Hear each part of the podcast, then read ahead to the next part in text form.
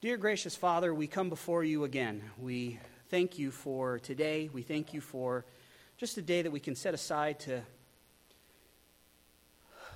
be very thankful for our fathers and, and especially thankful for very godly men that you've brought into our life who were father figures and for godly fathers. We know that you you are the ultimate father. You are the great example of what does it mean to be a father. So ultimately today we are worshiping and honoring and glorifying you. We just ask that as we spend time in your word and think about the things that are found here in the book of Proverbs, that your spirit would be moving in our hearts, working in our hearts, that you would be exposing sin, and that you would be revealing to us the truth of your word, that you would be revealing to us how we are to live like your son, Jesus Christ. We thank you and love you and just ask your blessings on this time. In your son's name, amen. I'm sure we all are familiar with the power of words. We can all say things that are very hurtful to one another. We all have said things that are hurtful to one another. And those words, which we think don't really hurt someone else, actually do have meaning and implication in people's lives. With these same words, if you think about it, with my same, the same words that I use in my same tongue, I can, on the one hand, sing praises to God. I could talk about His great grace, His mercy, His love. I could talk about His forgiveness, His forgiveness towards me, and then turn around and say something mean, derogatory, and degrading towards my brother. With the same tongue, I can de escalate a situation that's really tense, or I can make it even worse, right? I can make wisdom of God seem more valuable or I can speak in such a way that people don't want anything to do with the wisdom of God. Our, our tongues can do a lot. We, we think of them as being insignificant, but they're not. And our words have great power. I remember when I was a kid, we used to sing that song about uh, be careful, little mouths, what you say, right? You remember that one? Uh, and remember, because our Father up above is looking down with love, so be careful, little mouths, what you say. This morning, the proverb we're going to be looking at in Proverbs 15, verses 1 through 3, kind of echoes that same sentiment. However, this is not a, a verse to be looked at like, uh, like just clean up the way you talk. There's a lot more here on uh, when, when we talk about someone's speech and someone's speech pattern, and when we talk about speaking wisely. And so this morning we're going to talk about speaking wisely. And speaking wisely is saying the right thing at the right time with the right attitude, with the right spirit. That's what, that's what wise speech looks like. And so in the first two verses, we're going to look at wise speech. Now, we're going to continue to talk about wise speech next week. But in the middle of this section, as I was studying, I found verse 3. And in verse 3, there's this incredible statement about the character of God in the midst of speech. And so we're going to talk about this. We need to be careful what we say. So let's go ahead and let's go to Proverbs 15 and just notice in verse 1 what Solomon says. He says, A gentle answer turns away wrath, but a harsh word stirs up anger. Now, this word for gentle, a gentle answer, is something that is tender, it's a mild response, it's a, spon- it's a response that's filled with love, it's a response that is thought out, it's a response that is controlled. It's, it's a controlled thing. When we were studying the book of Galatians, we learned that self control is a product of the Holy Spirit upon the life of a believer. As much as I wish that I could just stop saying mean things right now. I wish I could do that. I can't. It's something that the Holy Spirit has to be doing in my life through the power of Christ. And because of the work of the Spirit, I can have self control. And this is a this answer, a gentle answer, is an answer that is under the control of the Spirit. It's an answer that is yielding to the Spirit. It's an answer that is trying to be like Christ. It's, it's speaking the truth in love. That's, that's how we could say this. A gentle answer is speaking the truth in love. So a gentle answer, by the way, by using the word answer, it, it kind of kind of puts us in the midst of a scenario where there's things are a little tense and somebody says something and you give an answer to that thing, like in the midst of a debate. And so the, the idea is all right, the, the situation's already tense, so you're giving a gentle answer. And the principle is if you give a gentle answer, it turns this conversation, it, it turns away wrath. The word here for wrath, once again, is the idea of heat, uh, of, of, of strong, burning anger. That's the idea. So, a, a gentle answer, an answer that's under the control of the Holy Spirit, an answer that is filled with truth and love, said in the right way, with the right words, with the right attitudes, in the right, in, with the right motivation, will de escalate a situation. However, notice the opposite. A harsh word stirs up anger. So here, the harsh word uh, literally means something that's blunt, like a cudgel. So a harsh word is like a cudgel. It, it doesn't slow down a situation. In fact, a harsh word that's brutal, uh, that's blunt, that says it like it is without any thought of repercussion of the words actually said, that type of attitude and that type of speech does not de escalate a situation, but rather adds fuel to the fire. Notice the phrase, it stirs up anger. It's like taking a, it's like taking a stick and, and poking a fire. And as you're poking a fire, you're stoking the coals. That is, that's what a, a blunt, cudgel answer does. This is what harsh words do. Words that are meant to hurt people, words that are meant to wound. It's like taking a stick and poking those coals, and it inflames, and there's anger. So here, we would look at this principle and we say, of course, the principle is true. If I speak kindly and respectfully and thoughtfully, and I, I don't say anything derogatory or inflammatory in the midst of a tense situation, that will de escalate a situation, right? I mean, the principle is true. But I'm also quick to point out that the book of Proverbs is much more than just a chicken soup for the soul for Christians, of just, hey, here's a cool practical tip we must remember that every single verse is touched by the principle of the fear of the Lord. You cannot properly understand the principles without that underlying principle of I want to honor the Lord, I want to have this reverential respect for the Lord. So, this gentle answer is not just this is a good way just to live with your neighbor. This is a response of I'm taking God seriously. This is a response of knowing God. This is a response of a wise heart that sees God for who He is. So, because I have such great respect for God, because I have such great awe for Him, because I see His wisdom in His Word, that then is a filter on my mouth to say things that are, that are correct, speaking the truth in love speaking the truth in love because I realize that it's not the wisest thing to make everyone in the room angry. A wise person does not cause tension. A wise person is always trying to talk about how to live a skillful life, live a Christ like life.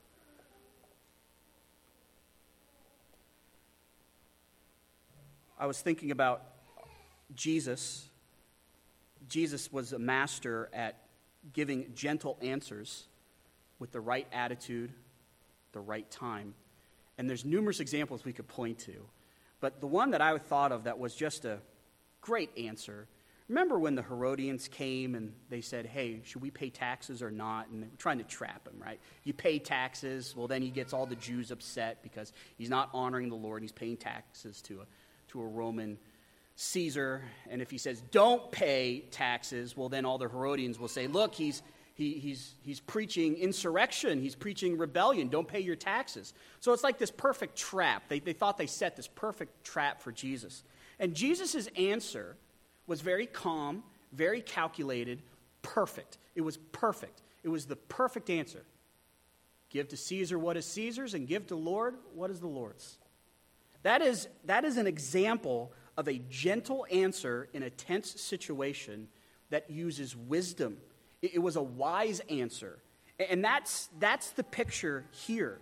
So be careful what you say, right? We should be very careful what we say. And what we say should be controlled, not full hot passion, but controlled. And that control comes from the power of the Holy Spirit. Now, notice verse 2 in this idea of being careful what you say. Verse 2 The tongue of the wise makes knowledge acceptable, but the mouth of the fools spouts folly. So, here, obviously, the phrase for the tongue refers to the words that are said, but probably greater speech patterns, right? The speech patterns of the wise. And here, the speech patterns of the wise and the things that wise people say, they make knowledge acceptable. And this word knowledge, as I've pointed out numerous times in this study, and as I think all of you would agree, knowledge here is not just referring to content. I don't think that's really what Solomon's concerned about. I, I, there's not some great test at the end that you just have to regurgitate content.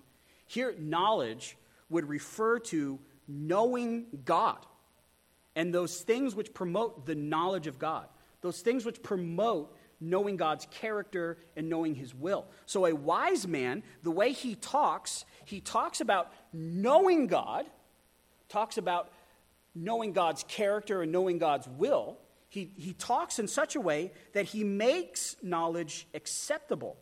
Now, this word acceptable is, uh, we could say it, it, has something to do with making it attractive.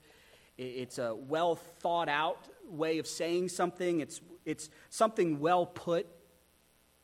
The Proverbs themselves are an example of this. The, we, we could say with Solomon, the pen of the wise makes knowledge acceptable. As you think about some of these images that we've been looking at through the book of Proverbs through our study, we can see how these statements are nicely put together. They are thoughtful. When you listen to them, you go, yeah, that's something easily to remember. They're attractive. They don't set somebody off. We look at those and go, this is the way that we're supposed to live. So Solomon himself is exemplifying what this looks like. But let's be honest, friends. As believers, we should all strive to have this kind of speech. We should all strive to talk in such a wise way of using the right words at the right time, with the right motivations, with the right attitudes. And we should say it in such a thoughtful way that when people hear it, they go, That's good.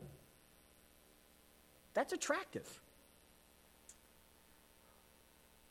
But notice what the fool does. The fool does not think about the things that he says. The fool, notice what it says it says, the mouth of fools spout folly. Now, I'm not trying to be gross this morning, but I did find it interesting that the word for spout here, where the fool spouts folly, is also translated as the word belch. And what an image. When you think about the two opposite, somebody who is well thought, refined, attractive, is the complete opposite of the person who belches. Right? And think about those two different types of communication. One, you just go, I don't want it. Why would you do that? That's incredibly rude to do. The other one, you go, yeah, no, I want to listen more to what you have to say. So the fool is, is one who just spouts. He just, it just, it's just this guttural reaction to something. And when he spouts off, notice what he's doing? He's spouting off folly. Well, if folly is the opposite of knowledge, well, then it would be the things that they're promoting are opposite of God. The things that they are promoting is to walk away from God.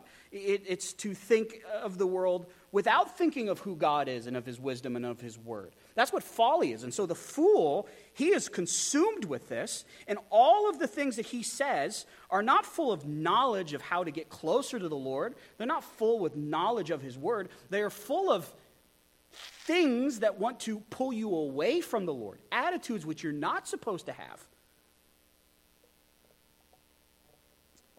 In thinking of this, I think we as believers should all strive to speak wisely, but we have all spoken in a way that was not the most eloquent or wise. Many of us had bad table manners from time to time, and we said very foolish things that didn't lead people to the Lord, that didn't make the message of the gospel more attractive, but rather detracted from it. I'm sure we've all been in the room with somebody who started to talk, and you had the feeling, I agree with the content of what was said, but disagree with how it was said. That was not the right way to say that. That was not an attractive way of saying that. That was a very brutal, mean way of saying that.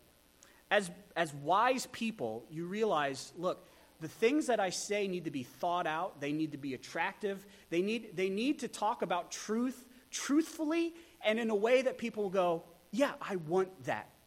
I want that. I, I, I, want that thing that you have because of the way that you talk about it. It's thought out, it's not flippant. So be careful how you talk. In verse 1, we see that it's self controlled. In verse 2, we see that it's thought out. And then verse 3 comes in, and in many ways, it seems a little bit out of place, especially when you consider verse 4. I'm going to skip verse 3 just to read verse 4. It says, A soothing tongue is a tree of life. And so you would go, okay, well, verses 1, 2, and 4 talk about speech. And then is interjected verse 3. Notice verse 3. The eyes of the Lord are in every place, watching the evil and the good. You would say, well, that seems a little out of place. And this would be one of those passages that put, people would point to to say, well, see, look, the book of Proverbs is just a collection of s- phrases thrown together with no pre thought of, of any type of flow. And some sections of the book of Proverbs, as we will see later on, will have that, that type of uh, that sense, right? Be talking about a whole bunch of different stuff, and, and there really seems to be no connection.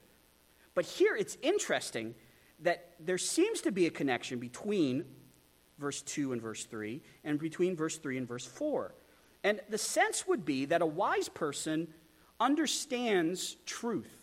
He understands correct theology, he knows God, and he knows the character of God. And so as he speaks, he is not only mindful of the things he's saying, but he is mindful of the theological implications. And the theological implication is that God sees everything.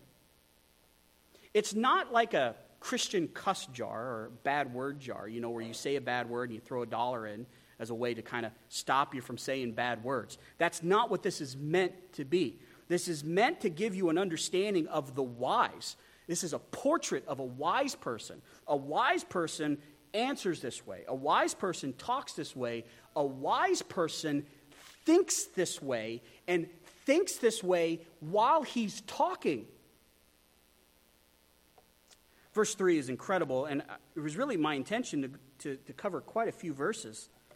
But when I got to verse 3, I said, Oh, there's too much here. So you'll just have to forgive me. I just made my rest of my sermon a rabbit trail. So we're just going to do that, okay? We're going to look at this verse and we're going to spend quite a bit of time in it. I love the image here the eyes of the Lord. Now, first of all, we need to remember when we're thinking about the Lord, the Lord does not have a body. God is spirit, right? John 4 tells us that. God is spirit.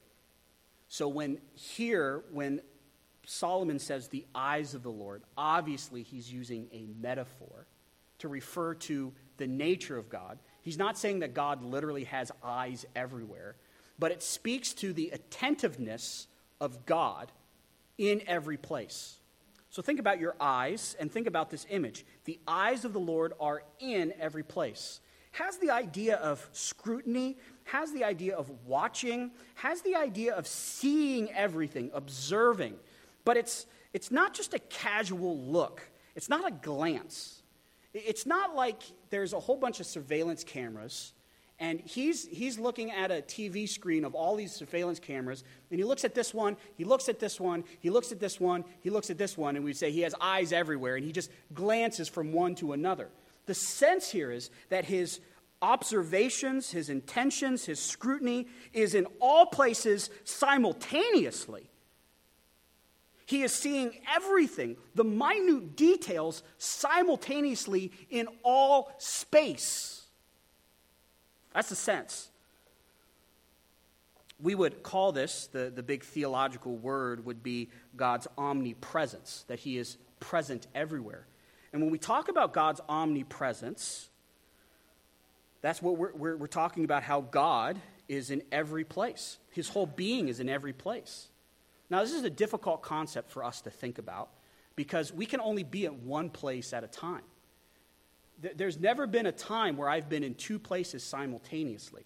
Maybe the closest was when I was at that one place at New Mexico and Arizona and Colorado where I was in four states at once. I was in multiple places at once. But that, that doesn't really work for this. People have tried to come up with illustrations that had the strange taste of heresy about them. So let's not try to do that. Let me just tell you this is what, I, what the Bible teaches about the omnipresence of God that God is everywhere, his full being is everywhere, that he can exercise full attention at every spot in the universe simultaneously. He can exert the fullness of his power in every place simultaneously and not the same. He can he can temper it to different situations. He knows everything that's going on, can simultaneously exert the fullness of his power for all eternity in every single space in the cosmos. I don't know an illustration or any other way to make that sound any less confusing than what that is.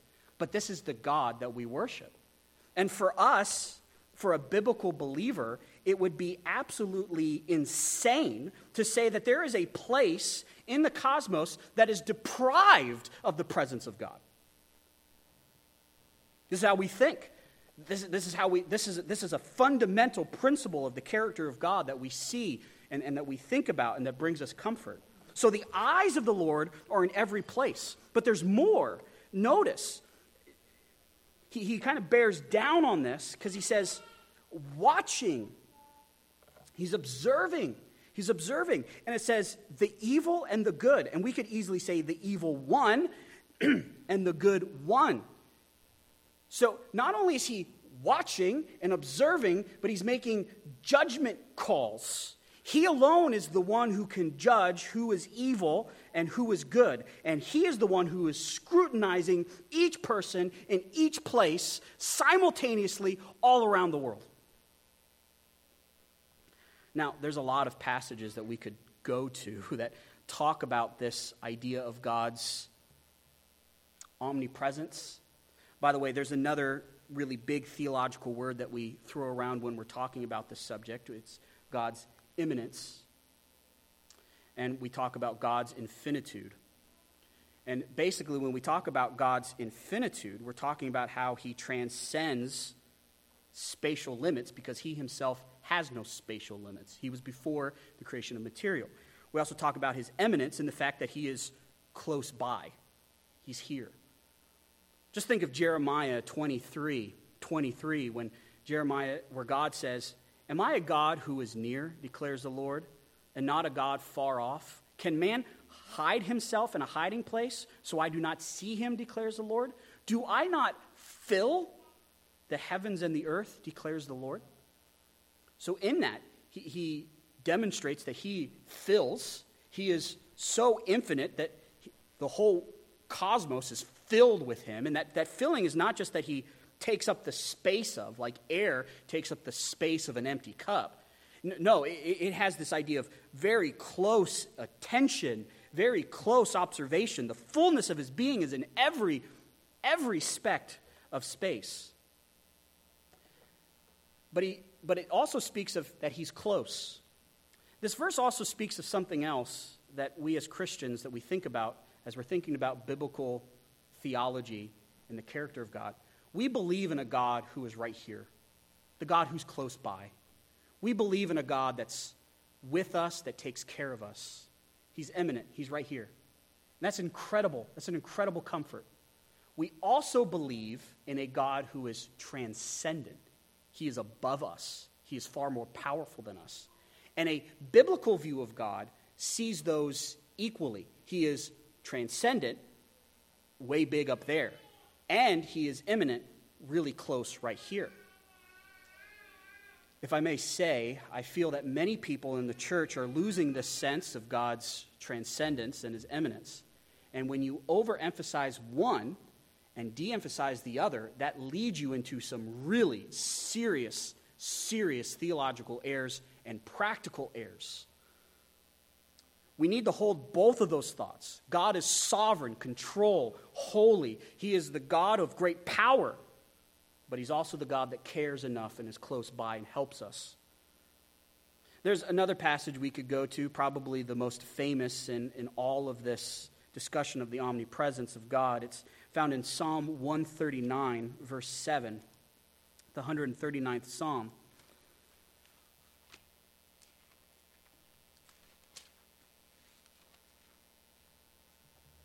By the way, if you get bored this afternoon and you wanted to fill your mind with great thoughts of God and contemplate the character of God, Psalm 139 is a great psalm to spend the afternoon away, just thinking away of the character of God and meditating on Him. And just for the sake of time, let's just start in verse 7. Here, here, David says, Where can I go from your spirit? And the answer is nowhere. There's nowhere. Nowhere can you go. Or where can I flee from your presence? If I send to heaven, you're there, meaning the sky. If I, if I make my bed in Sheol, in the grave, in a hole in the ground, you're there.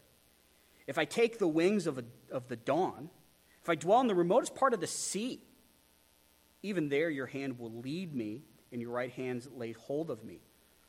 If I say, Surely the darkness will overwhelm me, and the light around me will be night. The darkness is not dark to you, and the night is as bright as day. Darkness and light are alike to you. So think about David as he's thinking about the character of God. He, he says, I can't flee from your presence. Everywhere I go, you are there because you are omnipresent. If, if I go to the craziest place I can think of, the place where no other human has ever been, God's there.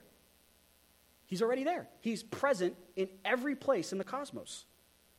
And then he, then he even makes this comment of, yeah, even if I'm in the darkest of dark and I can't see what's going on, that is not an obstacle for the Lord. Darkness is not an obstacle for him. Space is not an obstacle for him. The things that we can't see, he can see perfectly. It's an incredible text. It's an incredible text. There's another text that I think of when I think of this. It's found in Genesis 16. It's where uh, Hagar, when she, when she is cast out from Sarai, and you have that really difficult situation that Abraham created between his two wives. And one is kicked out, and, and Hagar goes out, and God the angel of the Lord sees her. And, and what does she say? She says, You are the God who sees. You are the God who is everywhere. You see. You see everything because you are everywhere. Now, some of you who are thinking, and you're going, okay, well, that all sounds good, but what do you do about that passage in 2 Thessalonians 1 9? I know that was on everybody's mind, so let's go there. What do you do with uh, 2 Thessalonians 1 9. Seems like here Paul says there's one place you can go where you can flee the presence of God. 2 Thessalonians 1 9. He says, These, those who disobey the gospel, will pay the penalty of eternal destruction away from the presence of the Lord. So some of you go, See, I guess there's one place where God's not in hell. I would say here, first of all, theologically speaking, there is a place, there is no place deprived from God's presence. And here, I think Paul is using a slightly different concept of the word presence than what we're thinking. When we're thinking of omnipresence, of God's fullness of being, being everywhere, that's one thing. Here, as Paul's talking about presence, it's very clear that this is the penalty of eternal destruction. And numerous places in the New Testament and in the Old Testament refers to this special presence of God, of God's favor towards one, right? So when God, when it says that God dwells in Israel because he's pleased to be there, it doesn't mean that God is only in Israel and then and then therefore is no longer anywhere else in the cosmos. It speaks of his special presence, of his special relationship that he has with his special people. So the presence, this presence language, could speak of God's favor and a good relationship with. So here in this passage, when I see this word presence, it's not speaking of God is somehow absent from this one place, but rather that there is no saving relationship for anyone in there. They are suffering eternal destruction and death. They are not in God's favor. In fact, they are experiencing what? The wrath of God. It is God who is pouring out his wrath on them in that place. And so they do not have the right kind of relationship with him. And that's how I understand this phrase. Which, as a believer, isn't that incredible that the Holy Spirit indwells us and that there is this special presence? I mean, God's omnipresent, and there's really no place you can go where God is not. But for the believer, there's something special. There's a special relationship that, that we have with the Lord, and there's this special presence that He has with us. This special favor that He shows us, this grace that He shows us, this empowerment that He shows us.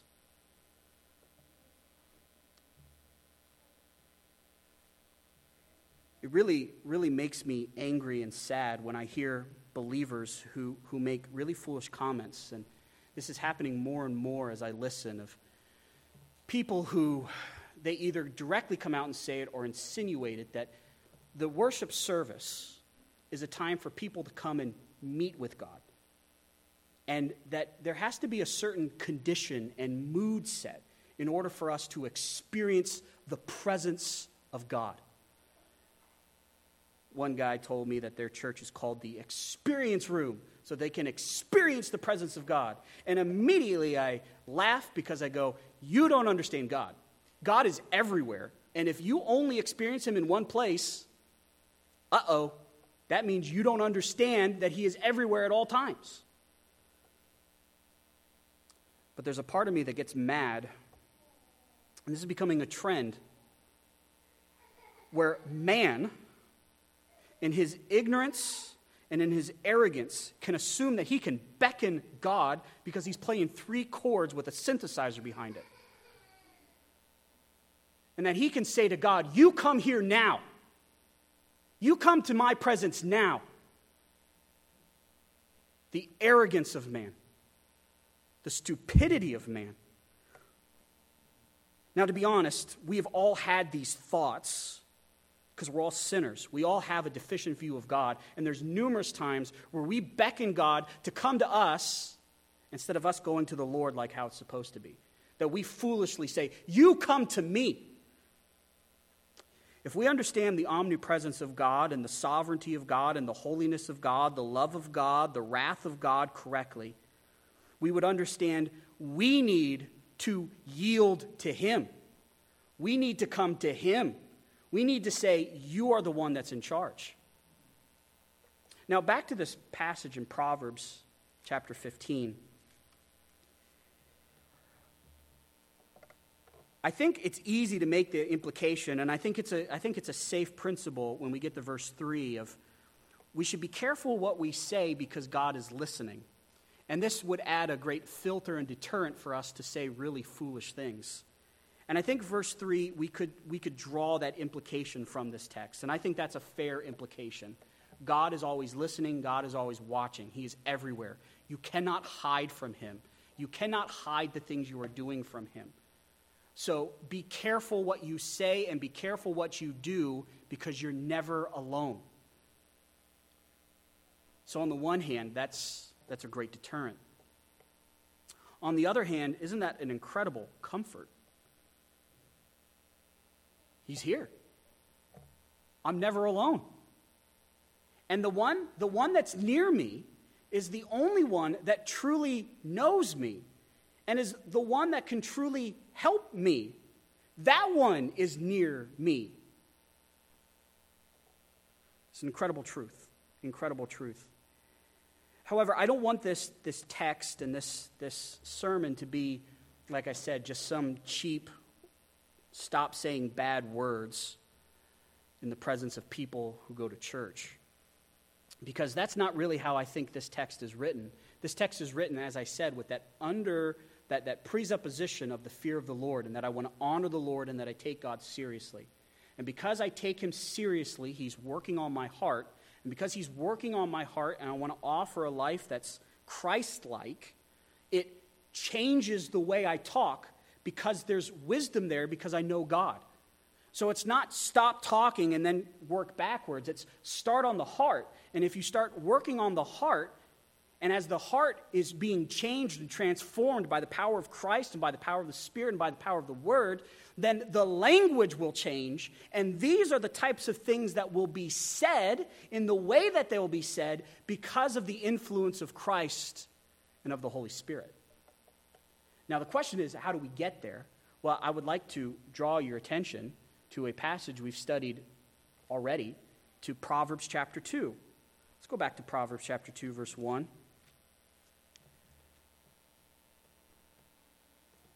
This is my father's favorite verse, favorite passage in the scriptures. Maybe other than 2 Timothy 4 2. And if, if there was ever to be a, a family, uh, a family uh, motto or, or a, a family uh, crest, right? A family crest of the Hilberts, I guarantee you Proverbs 2 1 through 6 would be on there, and 2 Timothy 2 4 would be on there. Uh, these passages have, this passage particularly has helped my dad, and, and, and he, he uh, this passage radically changed his life as he meditated on this as a young man, and he passed this on to us as kids. This was a passage that he always pointed back to. This is almost tattooed on the inside of my eyelids. I read it when I'm asleep. It's always there, it's always talking to me, right? Great text, though. Proverbs 2 1. My son, if you receive my words and treasure my commandments within you, if you make your ear attentive to wisdom and incline your heart to understanding, if you cry for discernment and lift your voice for understanding, if you seek her as silver and search for her as in hidden treasures, then you will discern the fear of the Lord and discover the knowledge of God. Here, Solomon gives us the blueprint of how to become wise. It starts with receiving and treasuring and listening to God's word. You have to spend time in the word. This is the tool that God uses to change the heart. As the Spirit's working on the heart of the believer, it's the words of Scripture that is removing that stony ground, that's removing all that hard clay. It's removing all of that. It's the thing that's shaping us. And so it's fundamental that wisdom starts from God's word, that it starts with the reception of God's word, receiving it as God's word. It, it, is, it starts with treasuring this book as the most valuable, and the contents that are found in here are the most valuable. And it starts with I need to listen to everything that this book says. If I don't know something outside of this book, who cares? But woe be to me if I don't know what this book says, if I don't know what God requires of me. That's the heart of wisdom, and it starts here with the word.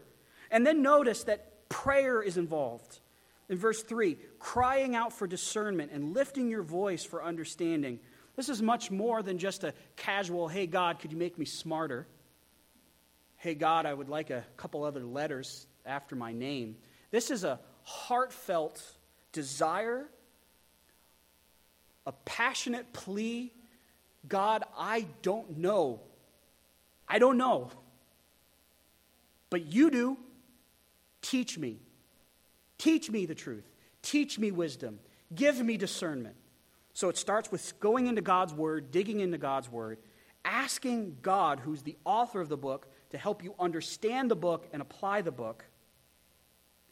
And then notice verse 4 and then to continue to seek it.